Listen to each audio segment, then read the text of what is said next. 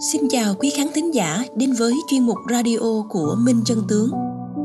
Kính mời quý vị cùng chúng tôi ôn lại những câu chuyện về văn hóa truyền thống, đề cao giá trị đạo đức, nhân tâm hướng thiện.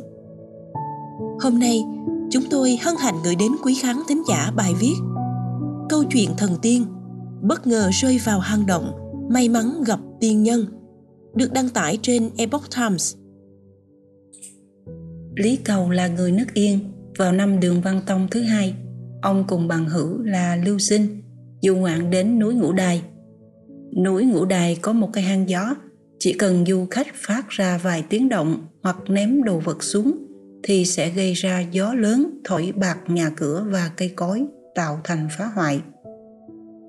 Vậy nên, lúc mọi người lên núi thường dặn dò nhau phải cẩn thận, không nên phát ra tiếng động Lý Cầu đến cửa hang, tình nghịch ném một hòn đá vào trong hang. Một lúc sau, quả nhiên có cơn gió lớn, tựa như voi ngựa dây xéo lên nhau, chạy thổi ra từ trong động. Có một gốc cây lớn như cột trụ theo gió thổi bay đến. Tính tình Lý Cầu ngang tàn dũng mãnh, không có ý tránh né. Dùng sức đỡ lấy gốc cây lớn kia, nhưng lại bị rơi vào trong hang. Lý Cầu bị gốc cây đè xuống không thể ra được. Một thời gian lâu, phải nằm dưới mặt đất như vậy. Bỗng ông nhìn thấy, có một người to lớn như con sư tử, nhưng nói tiếng người tiến đến, dẫn lý cầu vào trai phòng ở trong hang. Nói rồi, vị đạo sĩ rót một ly nước đưa cho lý cầu, bảo ông uống, còn nói, ngươi tuy là kẻ phàm tục nhưng có thể thấy được động phủ của ta, đi lại trong chân cảnh của ta. Cũng là có chút duyên phận rồi. Chỉ tiếc ngày thường không học đạo, nên không thể nói cho ngươi yếu lĩnh tu hành được. Bất quá, nếu người xác thực có lòng hy sinh, có chí xuất thế, thì ngày sau còn có thể quay lại. Uống chén nước thần này cũng có thể thọ ích lâu dài. Lý Cầu uống nước xong, bái tạ hai vị tiên nhân. Người kia dẫn Lý Cầu ra một bên hang động, chỉ cho ông con đường bên ngoài và nói Núi này là động tử phủ của đạo gia. Dựa vào các bảo vật quý hiếm khóc bốn bể được thu thập về trấn đỉnh núi. Giống như động Mao Sơn, dùng bảo vật ở thành toàn dung của An Tức Quốc để trấn giữ nó. Mùa xuân, núi sắc như ngọc biếc, nước chảy quanh co, tỏa hương thơm mát. Chính là nơi ở kiên cố của các thượng tiên. Đỉnh phía đông của núi này có quả cầu lửa rời khỏi núi. Đỉnh phía tây có nhà cửa đẹp đẽ của nông dân. Đỉnh phía nam có cây quý rạng chiếu.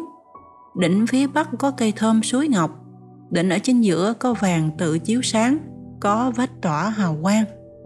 Mỗi khi âm khí tích tụ sắp tiêu tan nắng lâu rồi sẽ có mưa rơi. Các bảo vật cùng nhau phát ra ánh sáng, trói trang khắp đỉnh núi. Sáng sớm hai mùa xuân thu, có khí cửu sắc khắp trời, ánh sáng lấp lánh đến tận sáng mây xanh. Thái đế lệnh cho hàng ti thiếu khanh, đông phương quân và tử phủ tiên sinh, xuất lĩnh thần vương lực sĩ cùng các vị tiên khác trấn giữ ở đây, cho nên gọi là phủ của thần tiên. Động này có ba cửa một cửa phía tây thông với núi Cung Luân, một cửa đi ra phía dưới núi đá, một cửa là hướng đến hang gió. Hướng đến hang gió là cửa chính. Các cửa đều có rồng rắn canh giữ. Tiên sinh có lệnh rằng có đá lớn ném vào cửa động, trúng vào cột trụ của ta là người thế gian muốn đắc đạo. Đến nơi này tiếp nhận điểm trọng yếu trong tu đạo. Nếu quả như thế thì dẫn đến gặp ta. Ta tu đạo cũng rất lâu rồi, nên đạt đến phẩm hạng tiêu nhân. Tuy có công lực nhất định, nhưng khẩu nghiệp còn chưa tiêu trừ. Vì có thành tích từ trước nên mới có thể giữ cửa hang động này. Qua 300 năm cũng nên siêu thăng rồi. Bởi vì nguyên cớ tạo khẩu nghiệp nên phải mượn dùng hình dạng sư tử như thế này ta tuân thủ mệnh lệnh của tiên sinh vừa hay có người ném đá trúng vào cột trụ liền theo lời giáo huấn của tiên sinh mà dẫn ông vào. Xác thực không biết ông chỉ là ném đá vui đùa. Tuy nhiên, đã mấy trăm năm nay, người ném đá rất ít, nếu có cũng không trúng cột trụ. Chỗ ở của thần tiên không dễ đến được. Ông tương lai cũng sẽ có cơ hội được đắc đạo huyền diệu. Ở đây có con đường nhỏ đến núi phía Bắc, có thể giúp ông rất nhanh hồi về nhân gian. Nói xong, người kia liền mở thắt lưng, lấy ra ba viên thuốc, đặt vào cành cây khô, lại nói với Lý Cầu. Nếu bên vệ đường nhìn thấy vật lạ, dùng thuốc này chỉ vào nó thì sẽ không bị hại. Uống xong thuốc này sẽ không có bệnh tật gì. Lý Cầu cầm thuốc này trong tay, lúc đi trong động mờ tối, thuốc liền phát sáng giống như lửa vậy. Trên đường ngẫu nhiên thấy vài con rắn lớn, há miệng hướng đến Lý Cầu. Ông dùng thuốc chỉ vào chúng. Con rắn lớn liền nằm trên đất không dám động đậy. Lý Cầu cuối cùng cũng đã ra được cửa động. Cây cổ thụ ngoài cửa đã mục gần một nửa, động cũng sắp bị che kín. Lý Cầu đẩy chỗ đất và phần cây mục phong kính động, rất lâu mới chui ra được. Trước đó Lưu Sinh lạc mất Lý Cầu. Con của Lý Cầu đang lúc chuẩn bị tố cáo Lưu Sinh, nghi ngờ Lưu Sinh đã hại chết cha mình, muốn kiện lên quan phủ. Bỗng hay Lý Cầu quay về, cả nhà vui mừng khôn xiết. Lý Cầu kể lại việc kỳ lạ mà ông vừa trải qua, rồi lấy ba viên thuốc chia cho Lưu Sinh và con trai, mỗi người một viên. Giữa những năm càng phụ thời hoàng đế Đường Hy Tông, tiến sĩ Tư Đồ Thiết gặp lại Lý Cầu sau 30 năm cách biệt. 30 năm trước lúc họ từ biệt, Lý Cầu 60 tuổi, râu đã bạc trắng, rủ xuống trước ngực. Nay Tư Đồ Thiết nhìn thấy Lý Cầu, lúc này đã hơn 90 tuổi rồi, nhưng thân hình dung mạo vẫn chỉ như người ngoài 30 tuổi. Lý Cầu kể về kỳ sự mà mình gặp, nói rằng từ khi dùng thuốc đến nay thân già trở nên tráng kiện không thích ăn thứ gì. Con trai của ông cũng giống như người trên dưới 30 tuổi, dốc chí tu đạo. Ông cùng con trai sau đó đã cùng nhau vào trong núi Vương Ốc tu đạo. Trích từ tiên truyện thập di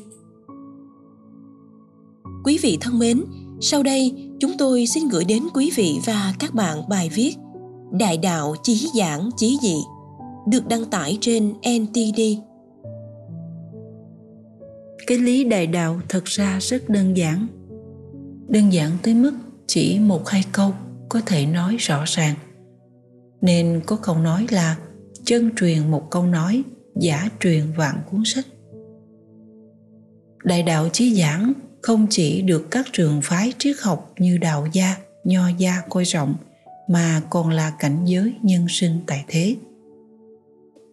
Đại đạo chí giảng là quy luật phát triển của vạn vật trong vũ trụ là tinh túy của văn hóa phương đông và là triết lý của đạo gia. Cái lý đại đạo thực ra rất đơn giản đơn giản tới mức chỉ một hai câu có thể nói rõ ràng. Nên có câu nói là chân truyền một câu nói, giả truyền vạn cuốn sách. Vạn vật chi thủy, đại đạo chi giảng, diễn hóa chí phồn. Khởi nguồn của vạn vật, đại đạo cực kỳ đơn giản, diễn hóa ra cực kỳ phức tạp, là câu nói xuất phát từ đạo đức kinh của lão tử. Đại đạo chí giảng không chỉ được các trường phái triết học như đạo gia, nho gia coi trọng, mà còn là cảnh giới nhân sinh tại thế. Đại đạo chí giảng, đại đạo vô hình, đại đạo vô pháp, đây là một dạng đại đạo tự nhiên và trạng thái cao cấp của phản phát quy chân. Trong trạng thái thanh tịnh, vô vi, vị tha, vô tư, quên bản thân, thiên nhân hợp nhất không cầu tăng công, mà công lực tự nhiên tăng lên. Không cầu trị bệnh, mà thân tâm tự nhiên điều chỉnh.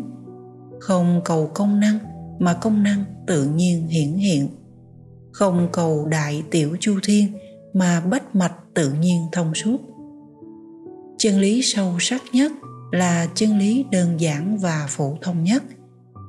Biến những gì phức tạp nhất thành đơn giản nhất là cao minh nhất những người vĩ đại nhất chỉ bởi vì họ đơn giản mà trở nên cao quý. Đại đạo chí giảng, cuộc sống cũng trở nên đơn giản. Từ xem núi là núi, đến xem núi là núi. Cảnh giới khác nhau, từ đơn giản đến phức tạp, rồi từ phức tạp đến đơn giản, chính là thăng hoa. Ý nghĩa của cuộc sống nằm ở sự đơn giản. Người đã tu luyện đến một trình độ nhất định sẽ xem nhẹ nhiều thứ và sẽ đơn giản. Có thể hiểu được người khác, nhưng người khác chưa chắc đã hiểu được họ. Thực ra, người ta không hiểu nhưng thừa nhận. Tâm tinh tế sâu sắc, nhưng hình thức bên ngoài đơn giản. Tìm về tâm hồn là mục đích rốt ráo của con người giản đơn không chỉ là một loại trí mỹ mỹ diệu nhất, mà còn là một loại năng lực và cảnh giới. Nhìn thấu nhưng không nói hết, đó là cảnh giới cao. Nhìn lơ mơ mà trong lòng thấu tỏ, thấu rõ những điều người khác không thấu rõ, biết những điều người khác không biết, vẫn cố ý không nhìn thấu, đó mới là thấu triệt biết thế gian nhìn không thấu, đó chính là thấu. Không thấu triệt sau khi đã thấu triệt, không rõ ràng sau khi đã rõ ràng. Mơ hồ khó được, đó chính là chân cảnh giới. Đại đạo chí giảng là trí huệ của làm người. Làm người làm việc là biến việc phức tạp thành đơn giản. Và việc này đòi hỏi có trí tuệ người trí tuệ đều thích đại đạo chí giảng. Vì vậy, đối với công danh lợi lộc thì không nên mù quáng chạy theo, cũng không nên mệt mỏi vì danh lợi. Đạm bạc để tỏ sáng chí hướng, yên tĩnh để nuôi dưỡng chí hướng cao xa. Chúng ta nên làm người giản giản đơn đơn. Làm việc thực chất và dùng trí tuệ để biến mọi thứ trở nên đơn giản. Vứt bỏ cả danh lợi, vinh nhục trong sáng hồn nhiên như thuở trinh nguyên, giản dị như mảnh đất màu mỡ do ông cha vun đắp. Chỉ những người có tâm thái bình tĩnh mới thấy được sự nhàn hạ của ánh chiều tà chiếu sớm cũ đàn dê trở về những ngõ nghèo và nghe âm thanh của thiên nhiên. Gió sen mang hương thu, trút lộ giọt sương rơi. Và cảm nhận sự mênh mông rộng lớn của núi cao không thấy người, nhưng nghe thấy tiếng người nói. Đào uyên minh là một người như vậy, nên mới có thể ngâm câu thơ tứ tuyệt. Hái cúc dưới sào đông, nhàn nhã ngắm nam sơn âu dương tu cũng là người như vậy, nên vẫn có thể thẳng đảng viết túy ông đình ký khi bị đại ải đại đạo chí giảng, cuộc sống cũng đơn giản. Đơn giản không phải là sự nghèo khó về vật chất, mà là sự tự tại về tinh thần. Đơn giản không phải là sự trống rỗng của sinh mệnh, mà là sự đơn thuần của tâm hồn. Đại đạo chí giảng là chân lý cao nhất và nó thường là ngắn gọn nhất. Sự phức tạp của cuộc sống xuất phát từ nghi hoặc, lấy nhân từ để chống lại sự mê hoặc, lấy trí tuệ để giải trừ sự hoang mang. Không nghi hoặc là dấu hiệu của cuộc sống từ phức tạp bước sang đơn giản. Dòng nhược thủy ba ngàn dặm tôi chỉ lấy một hồ lô. Cuộc sống muôn màu cần quay trở về một gốc. Quên đi những lo lắng để hạnh phúc và giữ chân lý để đơn giản là con đường đến sự đơn giản của cuộc sống. Có một câu chuyện kể về một trái tim bình dị. Một vị hành giả hỏi lão đạo trưởng trước khi đắc đạo, ngài làm gì? Lão đạo trưởng trả lời, chặt củi, gánh nước và nấu ăn. Vị hành giả lại hỏi, sau khi đắc đạo thì sao? Lão đạo trưởng trả lời, chặt củi, gánh nước và nấu ăn. Vị hành giả lại hỏi, vậy thì đắc đạo có ý nghĩa gì?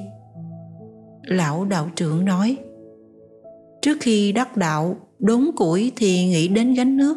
Gánh nước thì nghĩ đến việc nấu nướng. Đắc đạo rồi thì chặt củi thì chặt củi, gánh nước thì gánh nước. Khi nấu cơm mới nấu. Qua cuộc đối thoại trên, chúng ta nhận ra rằng rất nhiều chân lý cao siêu và sâu sắc ẩn chứa trong những suy nghĩ cực kỳ đơn giản. Đại đạo chí giảng cuộc sống cũng đơn giản. Một nghìn người có một nghìn cuộc sống và đường đời khác nhau. Trải qua năm tháng cuộc đời, trong lòng có nhiều cảm xúc, buông bỏ tất cả, mọi thứ sẽ đều tự tại. Buông bỏ ngay thì tự tại ngay. Rất nhiều điều trong cuộc sống không nên để trong lòng. Gánh nặng của cuộc sống không cần trút lên vai. Tất cả chúng ta đều có năng lượng tiềm ẩn, nhưng rất dễ bị thói quen che giấu, bị quan niệm làm mê hoặc, bị cảm xúc làm hao mòn. Nên nhớ những gì nên nhớ, quên những gì nên quên, thay đổi những gì có thể thay đổi và chấp nhận những gì không thể thay đổi. Một khi vở kịch của cuộc đời bắt đầu vén màn lên dù có sợ hãi sân khấu đến đâu, bạn cũng phải diễn đến hết vở kịch. Con người nên hài lòng với những gì mình có, tất cả những bi thương, những thống khổ, và tất cả những việc không thể từ bỏ được, chỉ là một chuyến đò của cuộc đời. Một khi bạn vượt qua, bạn càng trở nên xuất sắc cuộc sống tốt nhất là một cuộc sống đơn giản, một tách trà, một cái bàn, một ngọn đèn, một nơi yên tĩnh. Cuộc sống bình thản, tâm không tạp niệm, nhưng một cuộc sống đơn giản đòi hỏi sức chịu đựng rất lớn. Như thế mới có thể tận hưởng cuộc sống một cách vô tư và hạnh phúc. Cuộc sống nói chung là hoàn hảo cái không hoàn hảo chính là tâm thái. Người không biết tận hưởng sẽ dùng cách soi mói mọi thứ biến thành không đủ. Hãy đơn giản hành động đúng với tính cách bản thân, giữ sự đúng mực, thích ứng trong mọi tình cảnh và thản nhiên chấp nhận hiện thực. Biết đủ mỉm cười và điềm nhiên, bất kể khó khăn và mệt mỏi chỉ cần bạn kiên trì bước về phía trước, khung cảnh của bạn cuối cùng sẽ xuất hiện. Cuộc sống vốn không dễ dàng điều cốt yếu phụ thuộc vào cách bạn sống. Hoàn cảnh nằm ở tâm cảnh, và tâm cảnh thay đổi, hoàn cảnh cũng sẽ thay đổi. Bạn càng đòi hỏi, cuộc sống càng căng thẳng và phức tạp, cuộc sống càng khó khăn hơn. Hãy giữ nét hồn nhiên trẻ thơ. Khi không vui hãy cởi mở tâm sự những muộn phiền với bạn bè. Khi vui, hãy cười thật tươi. Có lẽ mọi muộn phiền sẽ tan biến khi dốc bầu tâm sự. Mọi căng thẳng cũng được nụ cười giải tỏa. Giống như một đứa trẻ, hãy sống một cuộc sống đơn giản. Sống vui vẻ và duy trì trạng thái tâm hồn ban đầu. Mọi thứ đều sẽ trở nên tươi đẹp. Tiếp nối chương trình. Mời quý vị và các bạn cùng lắng nghe bài viết tế công truyền kỳ. Điều bạn có đã được định trước, được đăng tải trên chánh kiến. Rất nhiều người cho rằng được mất của cá nhân, được quyết định bởi phấn đấu và nỗ lực cá nhân, chứ không tin rằng điều bạn có đã được định trước. Dưới đây là một câu chuyện nhỏ liên quan đến tế công, giảng về đạo lý. Điều gì không của bạn thì sẽ không thuộc về bạn. Tế công là một hòa thượng nổi tiếng thời năm tống ở trung quốc. Một ngày, tế công đổi y phục mình, lấy 150 sâu tiền, kêu lớn trước tiệm cầm đồ. Ai đến mang tiền giúp tôi. Một đại hán từ bên cạnh tới, nói, hòa thượng, để tôi mang giúp ông tế công đáp, tâm ông xấu lắm, không để ông mang. Tế công bèn quay sang mấy người nghèo, cho họ người thì ba sâu, người thì hai sâu, phân phát một lúc, cuối cùng chỉ còn lại năm sâu tiền. Tế công lại nói, gọi đại hán kia đến lấy đi. Người đàn ông vạm vỡ, vội lao đến cướp tiền, nhưng tế công không đuổi theo. Những người cầm tiền hỏi hòa thượng, mang tiền đi đâu đây? Tế công đáp, tùy các ông các bà thôi. Mọi người nghe vậy liền tản đi. Sau đó, tế công kiếm một ngõ hẻm và ngồi tại đó. Đại hán kia vác năm sâu tiền trên lưng, chạy qua 17 ngõ, cuối cùng bắt gặp tế công. Tế công nói, được lắm, ngươi không may rồi, ngươi phải đứng đó một lúc ta mới cho ngươi năm sâu tiền. Còn nếu ngươi muốn cầm tiền chạy, thì không được đâu. Mệnh của ngươi chỉ có 500 đồng thôi. Nếu ngươi cầm năm sâu tiền chạy, ta sẽ bắt ngươi tới kiện ở huyện Tiên đường. Đại hán nghe xong sợ lắm, dùng sức ba chân bốn cẳng chạy mất. Tế công hét, đuổi theo! Đại hán hoảng quá vội rẽ gấp vào ngõ thì đụng phải một người bán dạo đồ gốm, làm vỡ 17 cái bát và hai chiếc đĩa. Đại hán không còn cách nào, đành đền cho chủ bốn sâu rưỡi tiền, chỉ còn lại 500 đồng. Chẳng trách, tế công nói tâm anh ta xấu lắm và đã định trước chỉ được 500 đồng. Nguồn tư liệu tế công toàn truyện. Quý vị thân mến, sau đây chúng tôi xin gửi đến quý vị và các bạn bài viết. Tại sao lão tử nói, việc học thì ngày một thọ ít thêm, tu đạo thì ngày một tổn hao đi, được đăng tải trên ntd lão tử nói, việc học thì ngày một thọ ít thêm, tu đạo thì ngày một tổn hao đi. Tổn hao rồi lại tổn hao tiếp, cho đến khi vô vi không làm việc trái với quy luật tự nhiên. Làm việc gì cũng thuận theo tự nhiên. Nguyên văn, vi học nhật ích, vi đạo nhật tổn tổn chi hữu tổn, dĩ chi vô vi vô vi nhi vô bất vi, trong đạo đức kinh chương 48 việc học thì ngày một thọ ít thêm, là có ý nói, một con người khi sinh ra, khóc oe oe chào đời bắt đầu từ số không, học tập tri thức của thế gian, bắt đầu đi học mầm non đến tiểu học, trung học, đại học, viện nghiên cứu. Tất cả đều thông qua học tập để có được tri thức thế gian. Đương nhiên có người nghèo, đến mức không được học, nhưng họ cũng thông qua hoàn cảnh và sự vật xung quanh mà học được tri thức. Học tập thì tri thức mỗi ngày một tăng thêm đây chính là quá trình mọi người đều phải trải qua.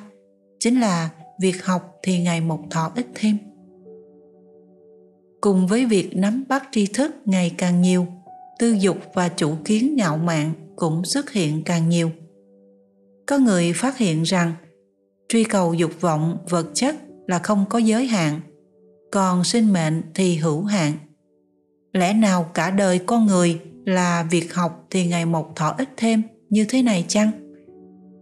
Rất nhiều nhân vật thành công, những triệu phú, tỷ phú khi đối diện với sinh lão bệnh tử đều cũng bất lực, công thành thân tử. Thứ gì cũng không thể đem theo được. Ý nghĩa sinh mệnh chỉ là như thế này thôi sao? Thế là một số nhân sĩ có trí tuệ hoặc những người có tầm nhìn xa trông rộng đoán biết trước sự việc đã bắt đầu từ việc suy ngẫm vấn đề này mà có thể từ phạm trù nhận thức cuộc sống của người bình thường. Việc học thì ngày một thọ ít thêm, thăng hoa đến phạm trù lý tính vô hạn, tu đạo thì ngày một tổn hao đi. Vi đạo nói theo ngôn ngữ hiện nay chính là tu luyện. Nhật tổn chính là người tu luyện muốn tu đến viên mãn mà cổ nhân gọi là đắc đạo thăng tiên hoặc tu thành chính quả. Thì phải dần dần vứt bỏ hết thải dục vọng vọng niệm tư tâm tâm chấp trước, tâm tật đố, tâm tranh đấu của thế gian con người. Như thế thân thể mới nhẹ nhàng, mới tu đến viên mãn. Tổn chi hữu tổn là chỉ trong quá trình tu luyện, cần nghiêm khắc yêu cầu bản thân không ngừng trừ bỏ tất cả những tâm chấp trước giảm thiểu tất cả các dục vọng. Giảm rồi lại giảm nữa, trừ bỏ hết thải ham dục cá nhân và chủ kiến ngạo mạn. Vứt bỏ hết thảy chấp trước, khiến con người phản phát quy chân. Quay trở về với bản tính chất phát chân thật ban đầu. Cuối cùng đạt đến cảnh giới vô vi. Đó chính là lúc tu đến viên mãn.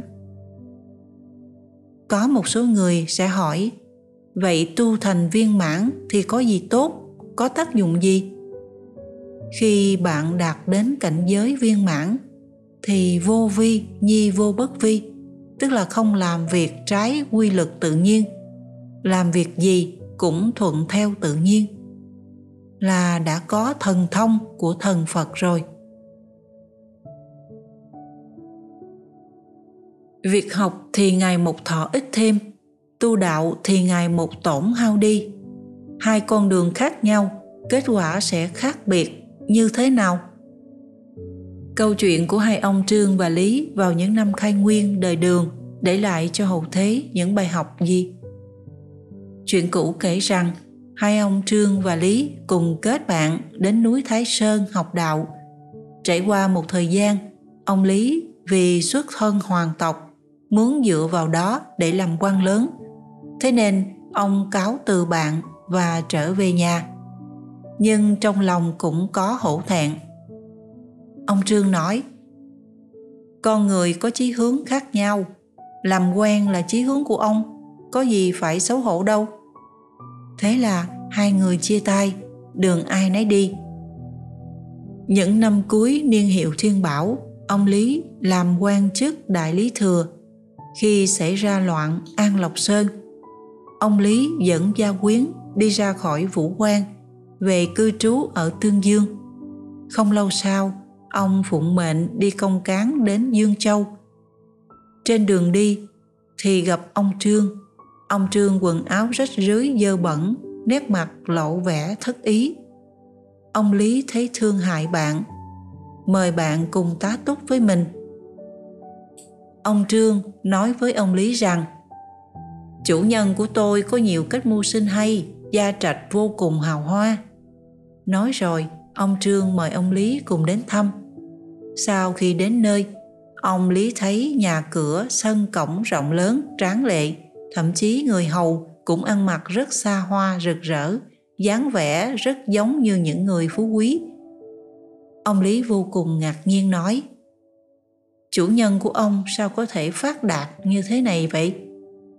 Ông trương nói với ông lý rằng, chớ có nói chuyện, nếu không sẽ bị người ta chê cười. Sau đó, một bữa tiệc thịnh soạn được bày ra để khoản đãi ông lý. Cơm vừa ăn xong, lại có năm cô gái tấu nhạc để họ uống rượu. Trong số đó có một cô đánh đàn tranh, trông rất giống vợ của ông lý. Ông lý trông rất chân thực. Trong lúc uống rượu, ông đã nhiều lần nhìn cô chăm chú ông trương hỏi ông lý tại sao lại thế này. Ông lý chỉ cô gái đánh đàn tranh và nói, người này trông rất giống vợ tôi. Ông trương cười và nói người giống nhau trong thiên hạ nhiều vô số. Sau khi tiệc rượu kết thúc, ông trương gọi cô gái đến đàn tranh đó đến, buộc một quả hồng hoa lên giải vái cô gái. Sau đó bảo cho cô trở về. Lúc này ông trương nói với ông lý rằng hiện nay cuộc đời ông cần bao nhiêu tiền thì ông mới hài lòng? Ông lý nói, có được 300 quan tiền thì sẽ giải quyết được sự việc của tôi. Ông trương lấy chiếc mũ nang cũ và nói với ông lý rằng, ông có thể đem chiếc mũ này đến hiệu thuốc, nói với vương lão gia rằng, ông trương tam bảo tôi đem chiếc mũ này đến đây để lấy 300 quan tiền ông ta sẽ đưa cho ông tiền. Sau tiệc vui tái ngộ tan, ông trương tiễn ông lý lên đường ra về. Hôm sau, ông lý theo trí nhớ tìm đến khu biệt phủ đó. Nhưng đình quán hoang vu, cửa lớn cửa sổ đều đóng im ỉm đã lâu. Thậm chí không thấy dấu vết người. Ông lý vô cùng kinh ngạc. Lẽ nào trí nhớ mình sai rồi? Ông bèn tìm đến ngôi nhà gần đó hỏi thăm ông trương. Người hàng xóm nói, chủ nhân ngôi nhà này là họ lưu, gọi là lưu đạo huyền. Cả nhà họ đã rời đi hơn 10 năm rồi, không có ai sống trong đó cả. Ông lý nghe được câu trả lời này thì càng kinh ngạc mãi. Thế là ông lý đem cái mũ đến nhà ông vương để thử lấy tiền. Tìm được hiệu thuốc đó rồi ông vương sai người đem chiếc mũ vào trong nhà, hỏi người nhà xem xem có phải là mũ của trương tam hay không. Con gái của vương lão gia nói đường chỉ màu xanh trước kia con khâu, vẫn còn ở trên mũ này. Ông lý thừa dịp liền hỏi vương lão gia, trương tam là người nào? Vương lão gia nói, đây là ông chủ cũ nhiều năm trước, thường đến bán phục linh hiện giờ vẫn còn hai nghìn quan tiền ở chỗ hiệu thuốc chúng tôi đây. Ông lý cầm tiền rồi thử tìm ông trương khắp thành phố. Mãi vẫn không thấy ông trương đâu. Sau đó không lâu, ông lý trở về tương dương. Ông luôn nhớ đến cô gái đánh đàn tranh tối hôm đó. Thế là ông tìm trên giải vái của vợ.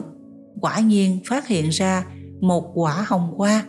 Ông hỏi vợ rằng quả hồng hoa ở đâu mà có? Vợ ông trả lời rằng, đêm qua thiếp nằm mộng, bị năm sáu người truy đuổi, nói rằng có một vị thần tiên họ trương gọi thiếp đến đánh đàn tranh.